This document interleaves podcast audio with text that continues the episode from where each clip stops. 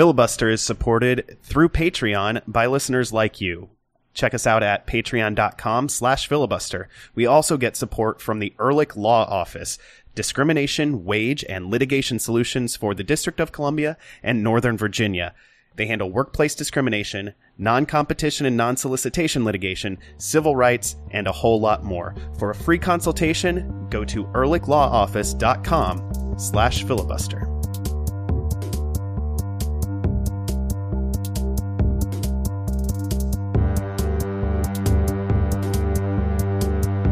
Well, the good news from this weekend, anyway, is It's nothing. well, is, is that we had a nice watch party at Dock FC. Okay. It was fun to see some readers and listeners out there uh, in in Meat World. We got to to hang out and you know drink beer and commiserate the the loss together, and eat tacos. The tacos were really good. Uh, Dock FC hooked us up with with beer specials, and uh, Jason, you and I got to give away some Heineken soccer balls with Yes. pumps.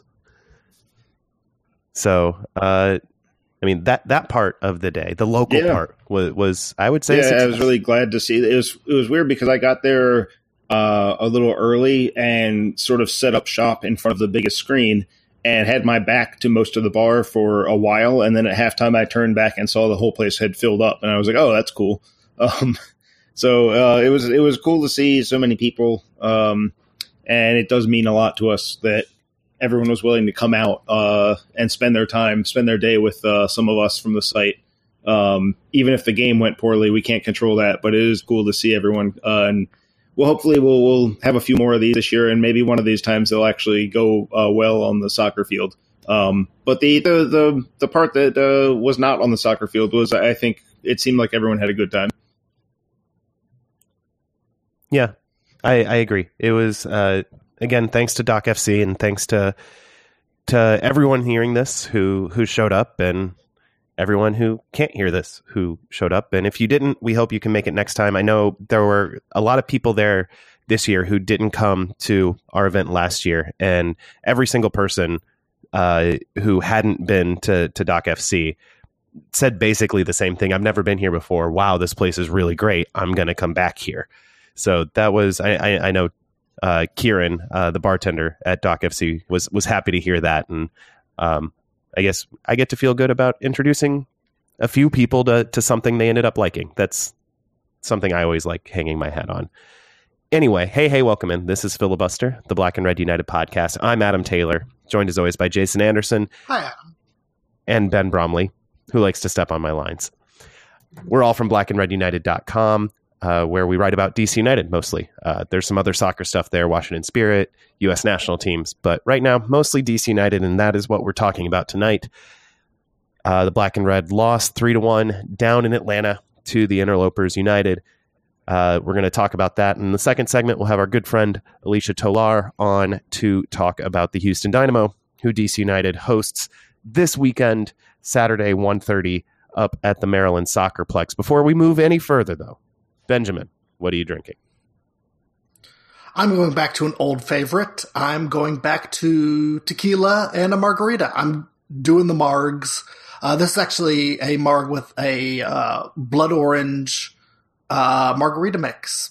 Interesting. So it's a little more delightful, a little more adventurous than what I normally do, which is just lime juice and triple sec and tequila. But I threw a little uh, a little blood orange uh, margarita mix in there. I'm doing a new tequila. I'm doing uh, Luna Azul, uh, 100% uh, agave tequila instead of my normal Tres Agaveles 100% agave tequila. Ben, If you you've said not this like 17 uh, times on 100 this show. Okay, well, I'm going to continue to say it. because I knew you were about to say it. Okay, well, fine. Jason, Uh, what I'm, are you drinking? I'm I'm also got tequila. I'm keeping it. sim- No, Did you guys uh, coordinate? I grabbed the bottle that was at the front row of uh, my set of liquor bottles and grabbed a glass and walked over here um, to the laptop. Um, so the bottle that I grabbed was uh, Patron Añejo, um, and I'm having it neat because uh, today's been unpleasant and uh, this is probably going to be one of the few unple- or pleasant things about it. So here we go. Um, it's pretty good. Um, I have I have a few tequilas to choose from right now, but uh, uh, I'm, I'm feeling this añejo as well. That's good. I'm I'm glad Some- you found something Some that some minor uh, doesn't respite. suck today. uh, I am drinking uh, beer from Terrapin Beer Company, which is not a Maryland brewery. Almost surprisingly, I think it's it's from Athens, Georgia.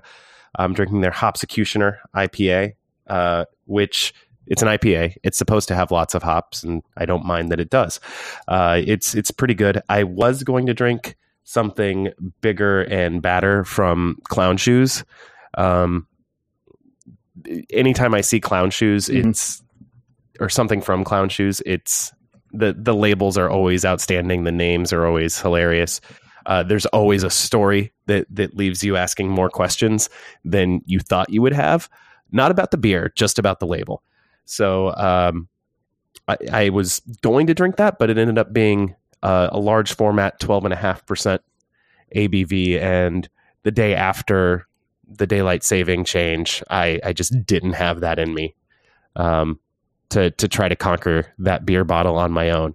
So I went with a, a smaller bottle of a smaller beer, and I, I think I made the right choice.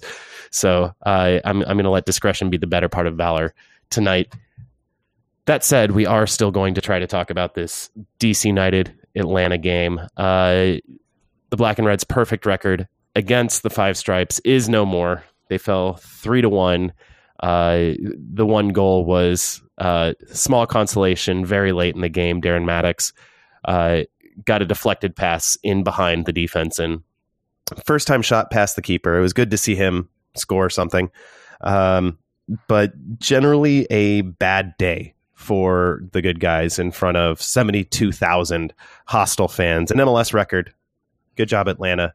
Um, and I, I mean that sincerely. That that crowd was pretty awesome. Um, but DC United obviously wasn't. We were hoping to see the the team from the first half of the the game against Orlando, the team that that pressed intelligently and and was able to be uh, dangerous on the counterattack. And instead, we saw something closer to the second half against Orlando, a team that, that couldn't tie its own shoes. And man, that was hard to watch, Ben. Yeah, uh, like I said last week, uh, in the second half of last week's game, the midfield was less than the sum of its parts, and I feel like they were that way from the beginning of the first half. And it's it, it may just be that what we think is the sum of the parts is just not, and this just may be what the team is with these players, and they have to replace the players to make the team better. Uh, Junior Moreno and Ulises Segura are better than what the team was last year going forward at that central midfield position. They are better passers, but I'm not convinced that they are better defenders, especially Junior Moreno. And we can get into uh, the goal where he dropped off far too much and let uh, Miguel Almiron have just run up to a ball in at the top of the 18. But um, he's defensively he's not playing well enough for a central midfielder, and it's that's where the the where all of the bad parts of this team come right now. Their central defense is good enough right now. It's not excellent, but it's not terrible. Um, and the the linking play to the uh, wingers and the uh, forwards. You can't do anything if you don't have good play from the midfield. So, And I want to I want to talk about that because starts this- from. the story of this offseason, the moves they made this offseason, they didn't go out and get the the striker we all wanted. Um, and and some of that may have been down to who was available in the market for what price and and how much of a difference they really would have made. But whatever the circumstances, they didn't go get that. They focused on the midfield and strengthening that, and it, it hasn't shown through three of the four halves they they've played. They just the the new acquisitions have not. Uh, they- they've left a lot to be desired. Yeah, um, I, I- I mean, I think I see the the raw product that should add up to a good player in both Moreno and Segura.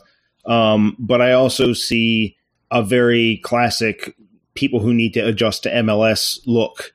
Um, and I think in both cases, the game has been happening very, very fast for them. Um, it's not, they're not necessarily comfortable with the speed of play and, and specifically when they have to deal with the defensive side of things. Um, the uh, ability to fit into the team shape and understand uh, what their roles are when the ball turns over, I think is a big problem. Um, especially that's more for Moreno. For Segura, it's been more um, when it's your responsibility to track someone when, and when it's not. Um, and teams are keying on it. Atlanta seemed uh, more than content to attack uh, that side of the field um, to go at Oniel Fisher, but also Segura was on the left center uh, midfield for a lot of the game, and um, they were dragging him out wide and making him track runners, and he was getting confused and losing them. So um, I think the whole thing is happening very fast for them, and they need time to adjust. Um, and we're seeing we're in the middle of that waiting for them to adjust period, and it's going to feel. Um, you know, the, these are the growing pains that come with a lot of new signings. It's not often that someone joins the league and is an instant success. Um, and I think we might be out I just cut my tongue. Uh, we might be seeing that. Um, I, yeah, it, it, really has been. Um, yeah, uh, that's the, the rest of the midfield. I mean, Zoltan Stieber has lost the good form that he was showing in the preseason. Um, Yamil Asad, uh, Yamil I think, was just muted. Um, I think Atlanta knew yeah. what to expect out of him, and I also think maybe he was a little I don't want to say sheepish, but it just seemed like a little um, in his own head, maybe coming, going back to Atlanta. Um, given the stuff that he said during the week about how much it, his season there meant to him, um, it's it's understandable if um, you know it's it's a little frustrating, of course, but it's understandable that that could happen. Um, Paul Arriola, I think it wasn't so much on him, especially since he got uh, a pretty bad tackle in his uh, shin during the first half. But uh, I or actually that was after halftime. Never mind. Um, but um, I feel like United did a bad job of giving him the ball, which kind of it's kind of one of those games where it's all over the you know it's it's the, the players on the field. I think other than Brillant, Birnbaum, and Ousted, you have to say that everyone was pretty bad. Um, but I also you have to say that the game plan was bad because United got to see the blueprint on what to do against Houston or, or against Atlanta from Houston uh, in Week One, and they didn't really take any of that and apply it. You know, they weren't feeding Paul Arriola the ball in chances where he could run at Greg Garza, which uh, Houston was ruthless about just feeding Albert Elis over and over again. And United just wasn't using that. They weren't um, they weren't able to play in the spaces uh, that were left being. I mean, on the right side, Julian Gressel was pushed up. He was playing as a wingback on paper, but his uh, action, his heat map basically looked exactly like it does when he plays as a right winger.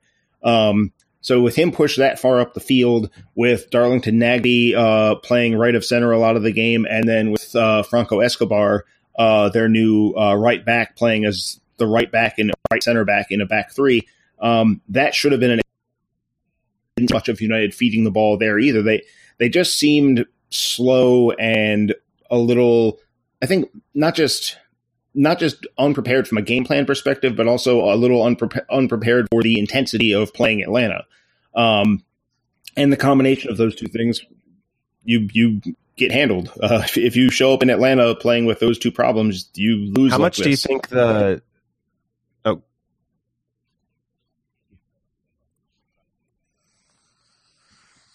how much do you think uh, the su- surprise, or at least semi-surprise, three five two that Tata Martino threw out? How much do you think that played into it, especially since it was essentially a fullback playing the right side of that three man backline and Greg Garza playing more like a fullback in the wingback position? It was almost like uh, their normal 4 2 3 1, just slightly rotated uh, to be a little bit of kil- off kilter on the field.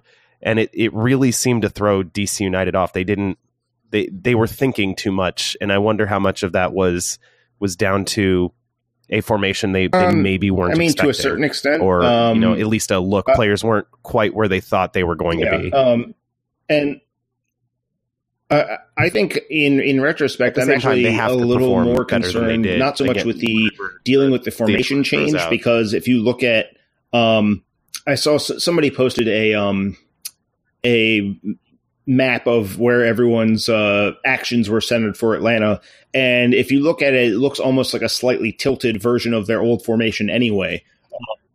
So I'm not so concerned about that because I don't I don't think Atlanta was all that concerned. I think they just wanted to have mm-hmm. three people back to prevent counters because that's what's killed them against United in the past. Um, what what worries me is that Atlanta did their normal thing by throwing numbers and getting themselves out in front.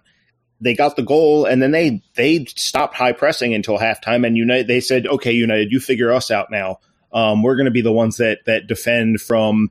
the center circle, and we're not going to have that high line of contention. And if you look through the passing figures, United, you know, it's it's funny because there was a lot of frustration about United's uh, possession and inability to break Atlanta down, but their passing figures are pretty good. Um, their passing accuracy as a team was 80%. Um, so it wasn't like they were bad in terms of connecting passes. It was the type of passes they were able to connect were very conservative. They were not able to break Atlanta down, and so there's a lot of sideways passing, um, a lot of passing amongst the defenders. Oniel Fisher had 90 touches in this game, um, which is way more than everyone else on the team. Um, and that was by design. Atlanta wanted that to happen, and it did happen. And uh, it meant that United finished the game with one shot. They their one shot before halftime, one shot attempt before halftime was that last second Nick DeLeon header from a corner kick. Um, and Right. And that kind of says everything is that Atlanta, you know, they did their normal. I mean, they mm-hmm. changed mm-hmm. formation, but they attacked the, the game in the same with the same methodology until they got their goal, and they said, "Okay, here comes the real curveball, and it's we're not going to come high press you. We're not going to give you what you're good at.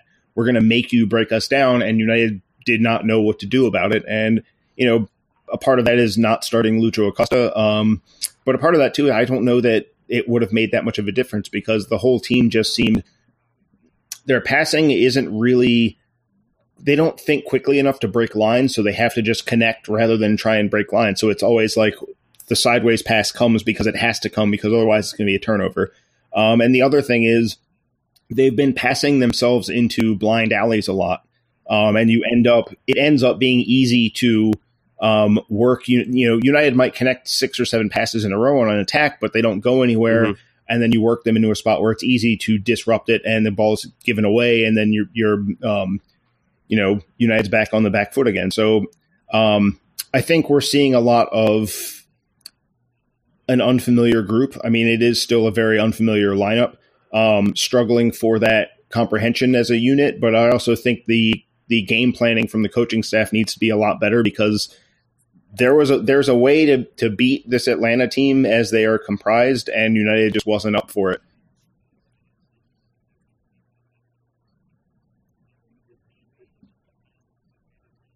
Yes.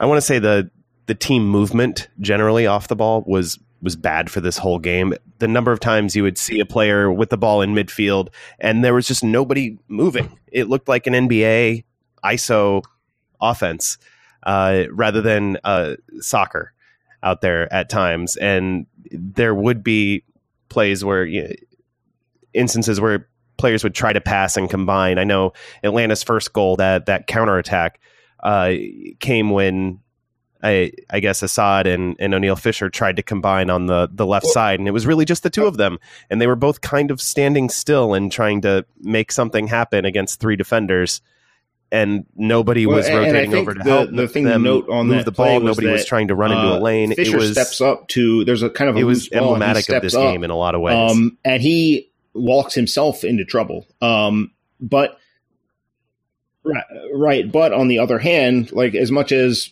you know, Fisher had a pretty rough game. I think everyone agrees with that. Yeah. Um, Which was but also a theme in this game. He walked himself into trouble, but also if you look at, there's a moment where you can see um, that he's stepping to the ball and there isn't a readily apparent option for him. And so he, he walks himself into trouble after probably taking a glance and, and not seeing an obvious passing option. Because if one of those comes up, he's mm-hmm. probably not taking that touch into the crowd. He's probably just one timing a pass to somebody.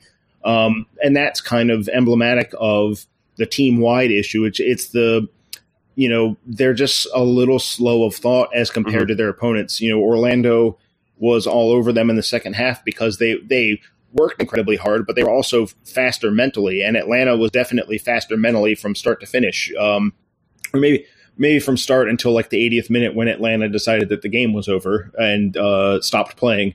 Um, and then well stopped playing and also gave United a goal. Um, but yeah, um, yeah, it was just it was a very it's it's frustrating to see yes. because I Thank think you, Jeff Loretowitz, this group has otherwise the talent probably and in the, the best ability to play better soccer than this, but they're not there yet. And I, and I don't know if it's just something that's going to take a few weeks for them to get it together, or if it's going to be something where the the scheme in place in terms of training them and on how to attack as a group is is just not hacking it. I, I don't know at this point, but um, I know that if we're still having this kind of if we're see, still seeing this performance in you know late April, early May, then uh, we've got a long, long, long season in front of us because uh, they've got to go, they've got to improve, and they've got to improve pretty quickly.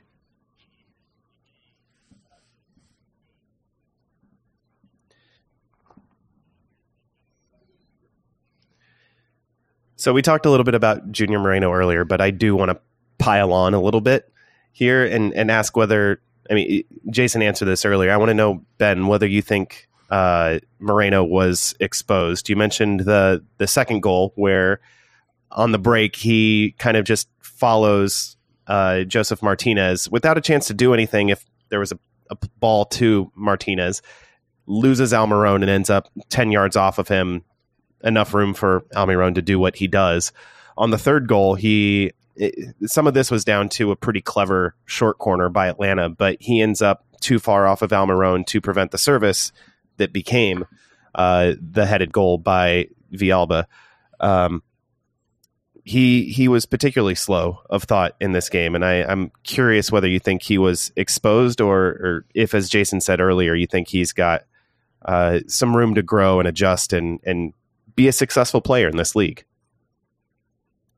I mean, uh, things can be do two things. I think he still has room to grow, but I definitely think he was exposed, and I don't think that he has done enough to uh, not start Chris Durkin. Um, I think that the central midfield at this point is well in flux.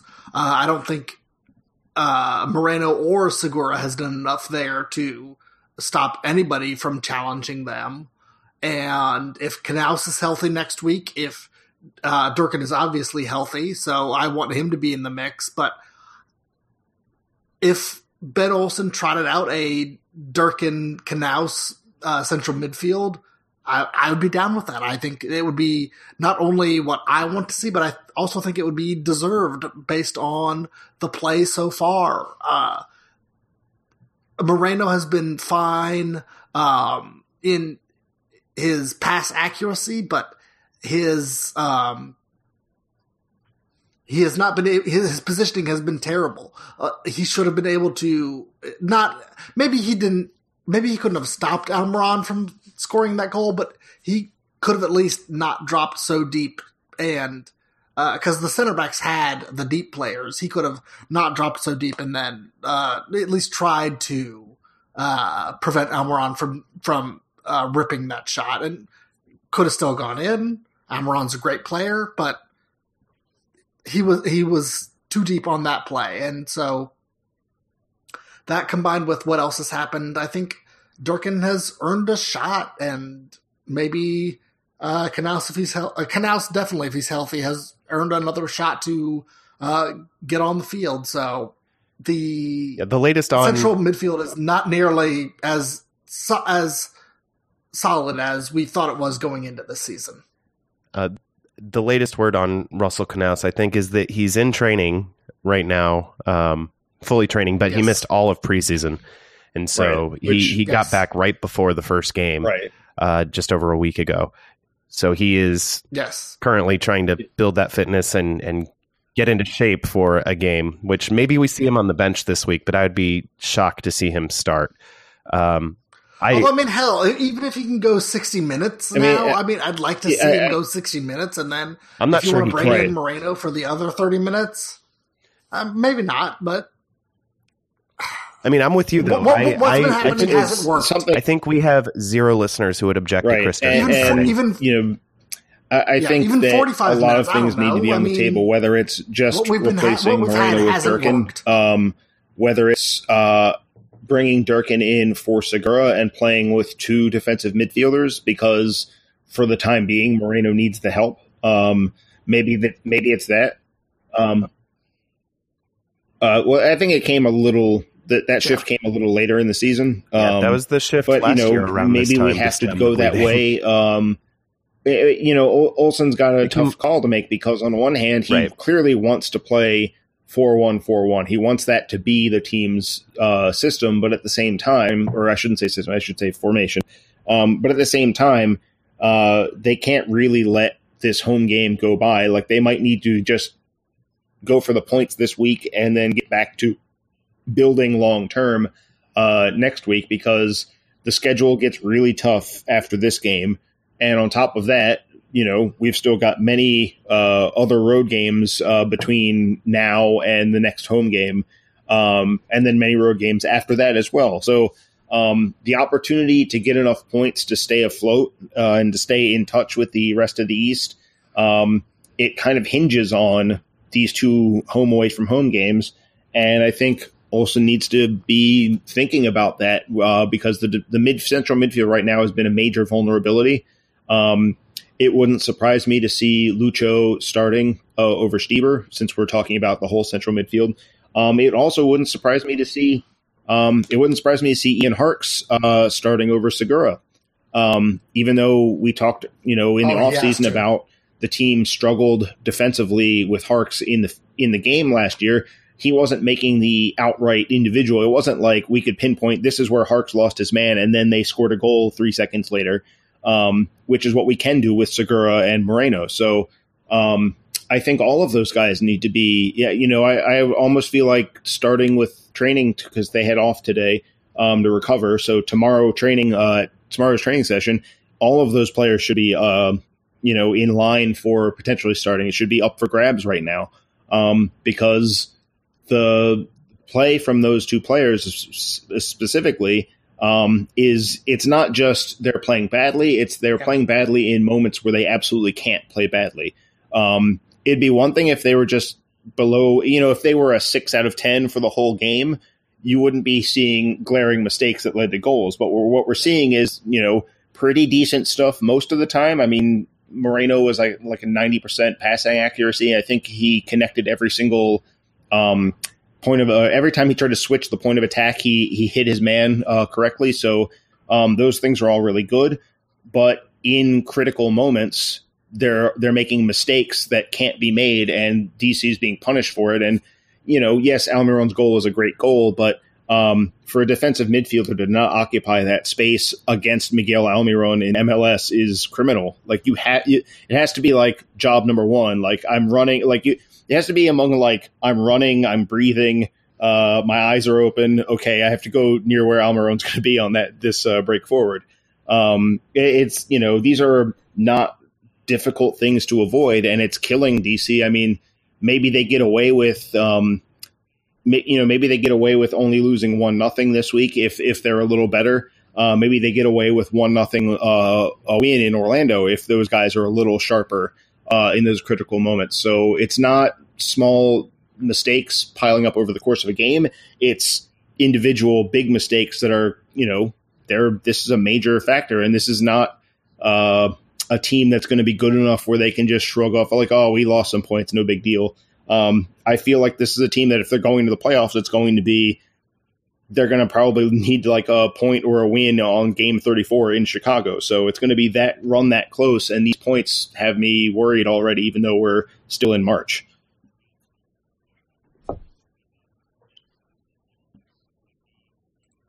Yeah, you weren't kidding about the schedule uh, getting looked- tougher after this one. Um, the next the game is at Columbus, uh, who have scored five goals.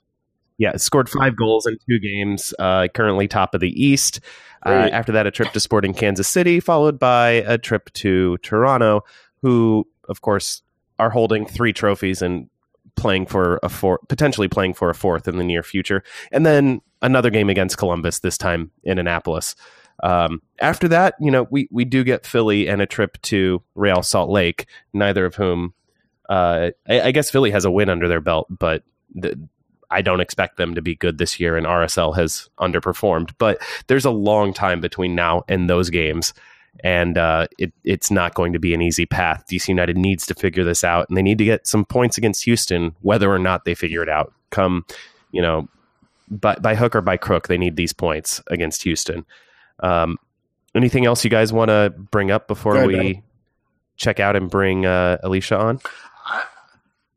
I mean, we've we've talked around it a little bit, but but the fullback play of Oniel Fisher was really bad, and they they need uh, e- either Joseph Mora to get his uh, his visa approved, or for Taylor Kemp to miraculously become healthy again. Well, I think Oniel Fisher cannot be a starting. I mean, I think Fisher is yeah, one of those is more likely than the other. I think. Yeah, I mean, I, I think Fisher is yes, jo- capable Joseph, of a lot Joseph better. I think this was likely. a particularly bad performance from him.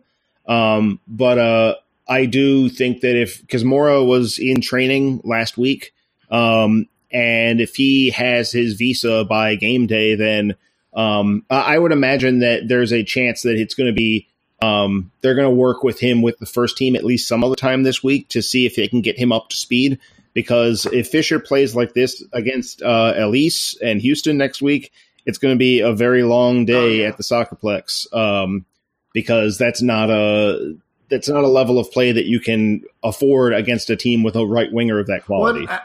um, so go ahead. Well, and they had to switch right. the fullbacks to protect. They had to switch the fullbacks to protect uh, Fisher. They had to switch uh, Nick De Leon to the well, other side because it's funny though because uh, Fisher was just that exposed. Right, but it's funny uh, because you know Nick De Leon had on the other side. De Leon also struggled. Um, so you know during the game, I actually said out loud, "I was like, who are they actually protecting here?" I mean, it's probably Fisher, but um, you can make an argument that both players needed a break from the side of the field they were on um, which is yeah, I was giving each of them a different challenge or, or, that maybe lined up better you know, with. I their, think it was desperation. It was just like we have to change something before halftime because this is this is bad. Um, also, that the the only other thing that I can go ahead. Yeah, yeah. I guess or Oh, all I can say is like even if if Mora isn't eligible uh, next week, you have to consider Odoi-Atsem because the yeah. fullbacks have been bad enough that on either side you just have to consider Odoi-Atsem because the, it's been that bad. You're not wrong. That's a, I mean, that's a position where anything has to be on the table, just like you know, central midfield. I was trying to think at, of at this positive point. things to say uh, at some point during this segment or earlier, and the only things I could think of were that David Ousted was good. Um, Brillant and Birnbaum look uh, pretty solid. Um, I don't think this game was on them. Um, I think that they did pretty well considering the uh, the difficult task they've been handed for the no. last 135 minutes of soccer by the the players in front of them and now around them. Apparently, it's just slowly creeping back um, and surrounding them like a horror movie.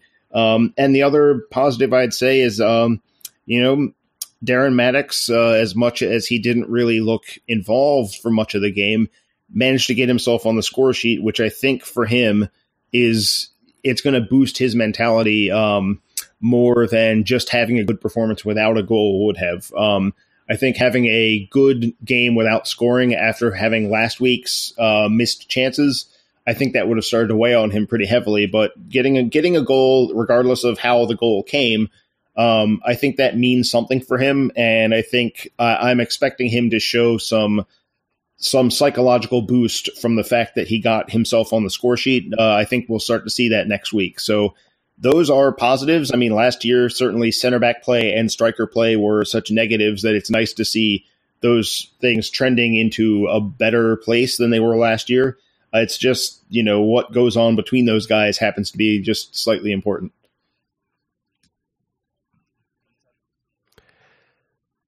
I'm tempted to end the segment there just because it's a good note, and I like ending things on good Back notes. But I, depths. I can't. I have to have to dive back in and and say I really am wa- was disappointed that that Ben Olsen didn't put Lucho on at halftime. the The first half was bad enough that tweaks tweaks weren't going to do it, and uh, the best halftime Right. speech in the world wasn't going to do it. There needed to be a real change, and it could have been for Segura, it could have been for Stieber, um, but but Acosta needed to come on earlier than he did. And I know there's there's been reports Yeah. that his fitness isn't isn't there, but I I would have to think he had 45 minutes, especially a second 45 minutes in his legs, and holding him out until the the 62nd minute is way too late in that game. The game was done at that point, or it wasn't done, but it was Yeah. it was getting away from DC United, was- and it was no, done it was shortly done. after that. No. No, it was done, and Benny just got that wrong. I mean, Well, the, the goals didn't come. The, the second and third halftime. goals didn't come until a few minutes after that, um, if my Yeah. memory is correct. But no, but your memory is correct, but it doesn't matter. It was the game was done because he didn't make that and that decision, and then the goals came, and it was too late to change anything. It- so the changes need to happen bef- at, at halftime, and they didn't. yeah, happen. it's I, I don't understand the option to. I mean, maybe it was a maybe the thought process was that psychologically there could have been um, some benefit to giving them one more chance to show that they'd sorted out. And, and I will say that if there were 10 good minutes in the first 80 minutes from DC United, they were the 10 minutes after halftime. Um, but I think we can all agree that if Lucho even had like 55 minutes in his legs, he should have been starting this game. Um, both for his success against Atlanta in the past and the fact that their central midfield consisted of a guy who can't chase chase Lucho, a guy who doesn't pile up defensive actions, and an attacking midfielder. Um, this should have been a game in which uh, United was feeding Lucho on a regular basis, and the fact that they didn't go that way is uh, it's it's strange. And unless that concussion that he had in the preseason has uh, cost him the time to to stay fit uh, enough, um, which is speculation on my part. I'm not, you know, I'm not basing that on anything. It's just I'm grasping for straws at why he wasn't started in this game. Um, the Yeah. week in week one, I could kind of see it, or he was suspended, but also um, Stieber had played so well that I could see that justification. But Stieber didn't play that well against Orlando, and uh, by halftime, I think it was clear that um, you know even Stieber has said that he feels more comfortable on the wing than in the middle, and I think we're starting to see why.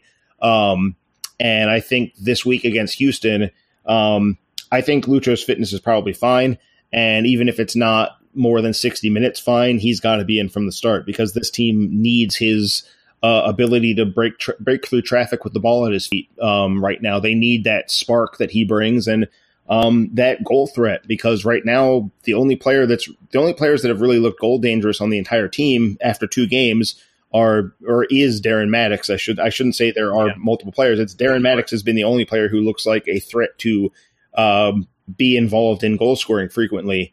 Um, so United needs that uh, boost. They need that help. So um, I expect him to be starting uh, this Saturday, and I think everyone is probably on board with that. I don't think that's an unpopular opinion by any stretch because um, you know I, I don't want to come down too harshly on Stieber. It just he looks like someone who is less comfortable in the middle, especially in this formation where he's not just in the middle; he's also a little deeper. If they were still playing four two three one and he was closer to goal, I think he might uh, be a little more comfortable with the the amount of freedom there, but having to play a little further back in in the four one four one, um, I think that that that takes him off of his game in in some ways, and we're kind of seeing that, um, especially against teams because you know in the preseason we were playing against teams that mostly had to sit in uh, and defend. Um, we only played one MLS team in the preseason, so um, the teams that are going to come out and come after him in central midfield, maybe we're seeing why he feels more comfortable on the wing. So yeah, um, that's a change that I think I think that one's the most clear thing to do in central midfield is that change needs to come uh, without any doubt. It's just what happens with the other two positions that is maybe up in the air. Yeah. So lots lots of choices for Ben Olsen and not the the good everyone's performing well choices that I'm sure he would have preferred. But that's why he gets paid the money to to do this and this weekend he has to get it right. DC United will host Houston Saturday at the Soccerplex and we will be right back with uh, Alicia Tolar to preview that game. Stick around. This is filibuster. Hey Ben, um, you wouldn't say this is a hostile work environment, would you? You can tell Uh, me. Depends. I mean, well, I should ask you. I mean, is are goats hostile? Uh, I think goats are, are hostile. I think that they are secretly trying to take over the world. But but if this were a hostile work environment, or if I were trying to steal your wages, or or do something else Oh, nefarious in a, I'm really not. Uh, but in a workplace environment, you know who to call, right? Because you live in the District of Columbia or Northern Virginia. I, I do. It's the Ehrlich Law Office. It is the Ehrlich Law Office. Uh, they they offer discrimination, wage, and litigation solutions in Northern Virginia and the District of Columbia, which means I can totally create a hostile work environment for Jason. Except, no, he, they they wouldn't want me to say that. That would be bad. I do not want to create a hostile work environment for anyone. But Jason couldn't call them nonetheless because he lives in Maryland. Sorry, Jason. I'll fight my way through this. All right. Uh, they handle workplace discrimination, wage theft, uh, non compete clauses, and uh, non solicitation litigation. They handle civil rights and government takings and disability and education law. They handle a lot of things. And if you are interested in a free consultation, head to ehrlichlawoffice.com slash filibuster.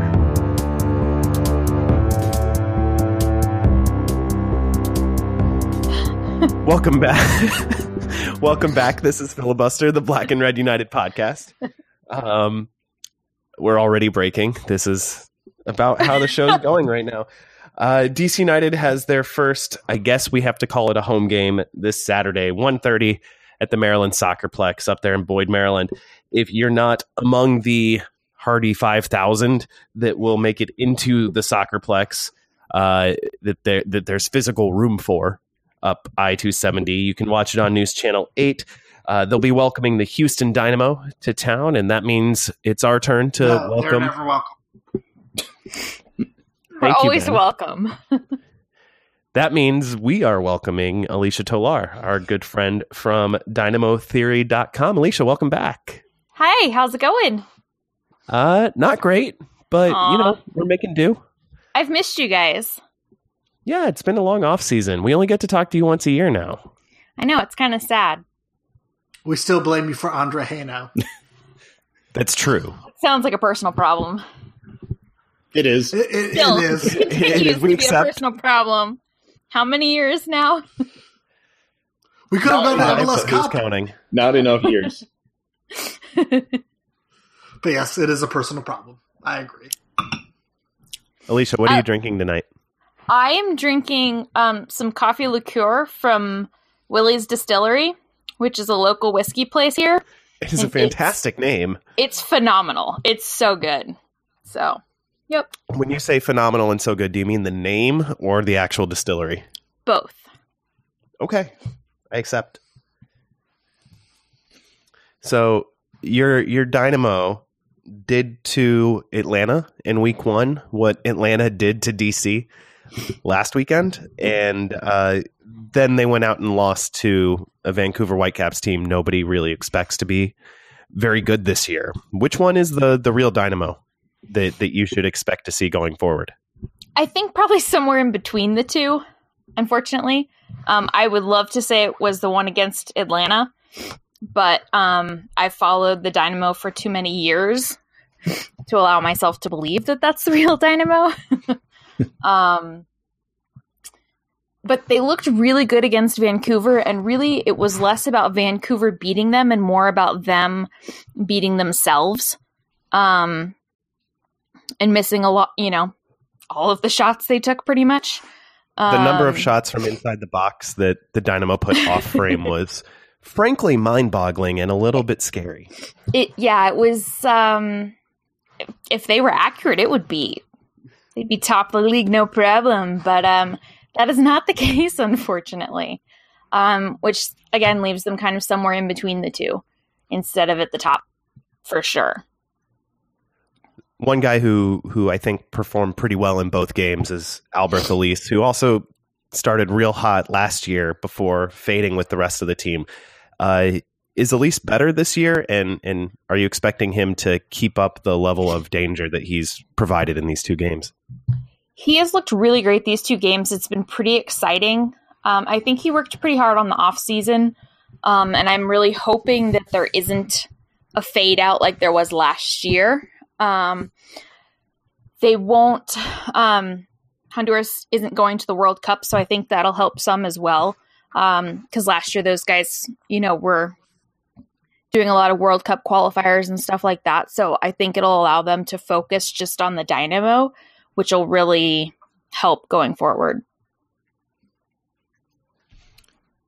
Uh, Alicia, um, looking at last week, it looks like in in this game against Vancouver, um, Wilmer Cabrera went with uh, Machado as a right back just to sort of deal with the fact that Vancouver pretty much exclusively plays long balls and tries to win set pieces with a, a bunch of giant dudes. Um, that's kind of their whole game plan. Um, but with uh, Philippe Senderos going off injured at halftime, do you think uh, Machado is is going to revert back into the middle, or are they going to try and bring in somebody else at center back? Um, I'm not sure that it's so critical that we won't see Senderos back on against mm-hmm. DCU. Um, I haven't really seen anything on it, to be honest. Um, so I'm inclined to think that he will be playing this weekend, but I wouldn't swear to it. Um, I also think right now they're kind of just rotating around trying to figure out what the ba- best option at right back is until AJ De La Garza heals up from his torn ACL from last year and can be back on the field. Uh, what do you think? I mean, um, Kevin Garcia has gotten most of those minutes in the season. What do you think of him so far? He has been okay. Um, I don't really see him as a long term starter. Um, he makes too many mistakes and is a little on the slow side sometimes. I feel like um, there was at least one of the go- well, there was one of the goals, um, the second Vancouver goal um, started from his mistake. Um, and hey, in in his defense, Brek Shea scores one of those goals where it's just an impossibly long run. Uh, he he scores one of those every enough. year. yeah, you just happen to be the victim this time. Us. No, doesn't. But now he's done. You'll us. never hear from Brek Shea again this year. I kind of didn't even remember that he was out there until um, one of my friends posted a picture that she ran into him in town um, and got a selfie with with him, and I was like, "Oh yeah, he is still with Vancouver." Yeah, I had kind of forgotten about him a little bit, to be honest. Um, so that came back and bit me in the ass really quickly. so, Alicia, what's your opinion on the goalkeeping situation? Is Joe Willis the answer? Is uh, Chris Seitz coming back? Is it uh, what is going on with that goalkeeping situation? Chris has played really well so far. Um, I think he has played himself into keeping that position for now. Um, I don't know if Tyler Deric is ever going to become unsuspended. I hope um, not, because he sounds like a terrible person. Yeah. Um, and if he does, you know, it started out with Willis starting last year. So he's never been a total lock in that position for the coaching staff. Um, and that's been less about his play and more about um, off field and locker room issues. Mm-hmm. So I wouldn't be surprised if um, if he does make it back, if he ends up as a number two, or if you know, we just never hear from him again. Yeah, and um Oh wait, what was it? Oh, oh, oh yes. and and with you Willis, know, as much as much as I love Angry Joe Willis, um That's our Angry Joe Willis. I know, I know, but I still love Angry Joe Willis. Um He's great. The, my frustrating thing with him is that I think he's a good player, but he's too good to be a bench guy, but he's not quite good enough to be a week in, week out starter. Um, Yeah, I think he's agree. he's played some really great games for us, but then he's had some real terrible games. Um, and That's unfortunately, there's too many of those.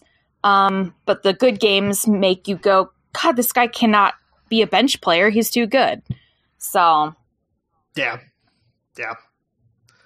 And so, um, my other question is about the ageless wonder. It's about DaMarcus Beasley.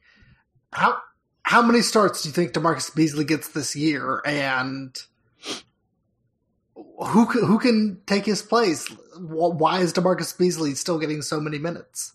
because he's an ageless wonder, have you seen how fast he runs? Like,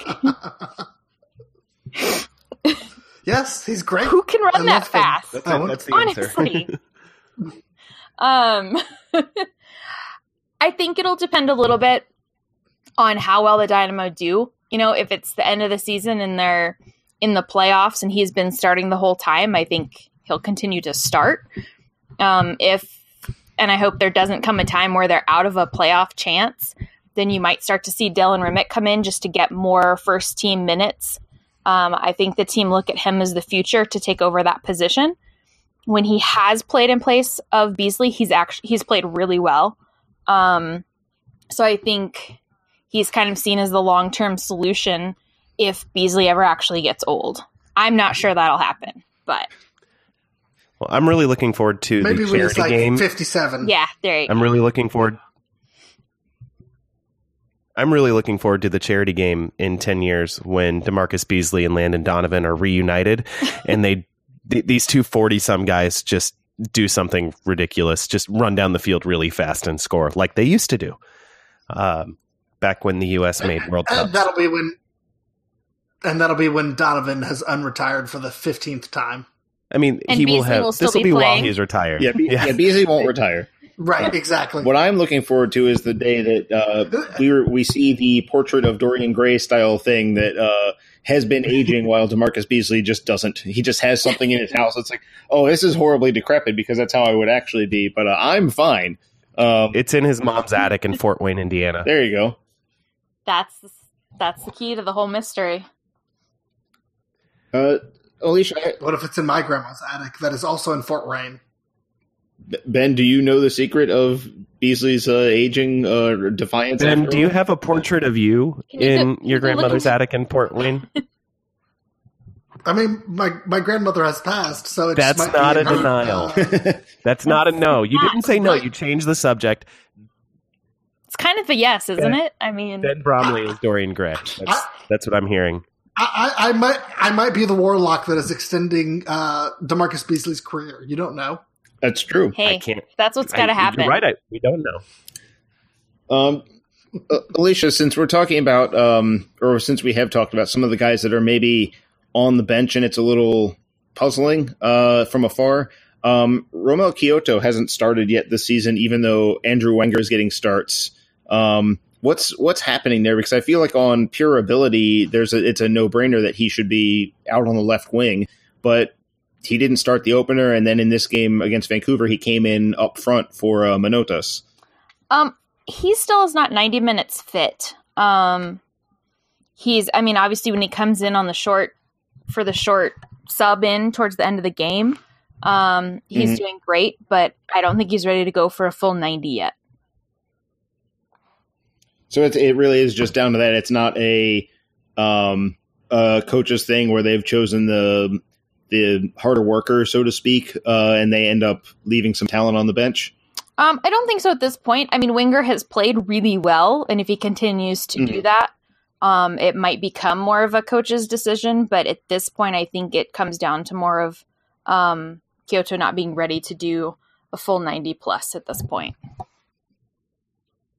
Um, yeah, I, I, um, I've been interested because it seems like a lot of the same faces are with Houston, but there are a couple um, players that came in to improve the team. We mentioned Chris Seitz already. Um, Arturo Alvarez seemed like a sneaky good acquisition. Uh, how do you feel about getting him on board?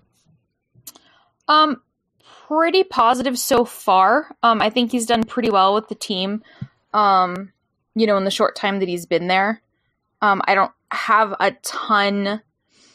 Um, I don't really have a strong opinion one way or the other yet on him. So Mhm. That's a non-answer answer for you.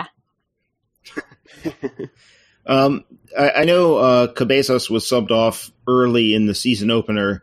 Um, are you pleased with Darwin Cerén filling in for him, or are you waiting for Cabezas to come back? Uh, you know, is it, is it sort of an urgent situation, or do you think it's going to be fine as, as with Cerén in Um, there? I don't think it's urgent, um, but I think that Cabezas is the better of the two. Um, I think Mhm. um, Cerén's done a good job in the interim, but I don't know that he is skilled enough to overtake that starting spot. Um, what do you think of uh, since Eric Alexander? I mean, last year was kind of interesting. Um, he didn't play for a chunk of the season, but whenever he was playing, Houston seemed to play really well. What What do you think is the secret with Eric Alexander helping the Dynamo so much? I don't know. Um, you Is he a warlock? he is also a little bit of a warlock in a different way. Okay. Um, Is he also Ben Bromley's fault? probably, aren't they all? um, Is this like a Dracula? Is Ben the Dracula of warlocks? Could be. His silence is deafening. um with Alexander, he I think he does a really good job of becoming whatever the team needs him to be on the field. Um some players are just they play the way they play no matter what, and I think Alexander does a good job shifting his game as needed, um depending on what's happening and what the team needs him to be in that instance.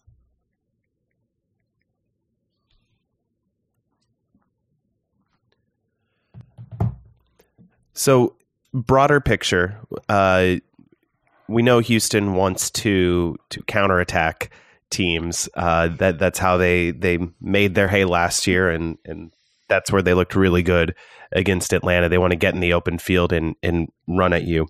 If you were standing across from them, how would you game plan against the Orange? I would I would force the Dynamo to possess. Anytime they dominate possession in a game, they lose the game. Um I'm not going to say every time, but that's usually the quickest stat to look at to see like without looking at the score. I can almost tell you just by looking how much they've possessed whether or not they lost the game and usually it's if they've dominated possession they lose the game every time. They just kind of don't know what to do with it once they have it. But if they suddenly get it and counterattack, they can score. Um, so to me, that's kind of the biggest thing is giving them the ball and then just parking the bus and defending um, against them. They just have a really hard time breaking it down. So a stereotypical DC United approach should should work against the Houston Dynamo. That's what I'm hearing. Uh, even though United's trying to play a little differently this year, it's not always exactly succeeding. But maybe they need to go back to the old warlock ways. Like they were now just doing a warlock show. Yep. Vampires. It was and only a matter of time. Predator. Predator. We didn't put that part Predator, on the air, but Predator, Predator, was is also that. a big a big part of our thought process every week. I mean, how can it not be? No. it's not. Ben is not amused. Uh, Alicia, thanks for coming back on the show. Why don't you tell our listeners where they can find you on the internet? Um, dynamotheory.com, um, where I do the blog thing at, and uh, Dynamore TNT on Twitter, on the twitter.com. Tell us more about this blog thing. I wouldn't recommend it. find us at. It has a lot of goats. Find us at our own blog thing. Uh, did you see the goats and sweaters that I sent you earlier today on the twitter.com, though? We did, or at least They I were did. so Yes, I cute. Yes, They had little they were adorable. They even little a, even. Adam can confirm that these were good goats. Yeah, They were adorable. I was annoyed. and the little one in the middle, just a little shake. It's so cute. Thank you, Alicia. I was really proud of that. find us at blackandredunited.com. Send us tweets and read our tweets at at filibuster DCU for the podcast. At, at Black and Red U for the website. Send your emails, preferably without goats, More goats, all the goats. at gmail.com. Find us on iTunes, Stitcher, SoundCloud, Internet Archive, Google Play, wherever. Goat Cloud. I don't think that's a thing. Goats. Wherever where, wherever you can find podcasts. This really got out of hand. Mostly though, please tell a friend about the show. Uh, when you're Or tailgating up at the, the goats. soccerplex this weekend. Ben, why would you encourage people to talk about goats instead of this show? Goats. I feel like I feel like the forest has been lost. If lost. they're for already the listening goats. to the show, they love goats. I, that's If they're already, listen- if I'm they're not already listening, they already love goats. that is Virginia's for goat false. lovers. Well. I Yeah. I I'm just not going to touch that one. That's there's a lot of dark places that could go, and I'm not going to take it any of them. Uh, please, please check out our Patreon page, uh, patreon.com slash filibuster. Right now, I think we are one solitary donation away from being compelled to create extra content for your ears. So if you feel like making me talk into a mic more and interview people that, that How about goats? Will it be goat Not about content? goats. Because I'll donate. If I donate, do I get a goat podcast? it could be arranged. Yes! Sold. I regret every decision that brought me to this point. It's a lot of them. You got to think very long and hard about your life. I am going to go have the the least restful sleep I've ever had after this, I think. Patreon.com slash filibuster. Um I'm just sad right now. I'm laughing so I don't cry. For Jason and Ben and thanking Alicia through tears one more time. I'm Adam and we'll talk to you real soon. Possibly more than once a week. Say goodbye, Jason. Adam, you need to stop fighting and learn to love the goats. I just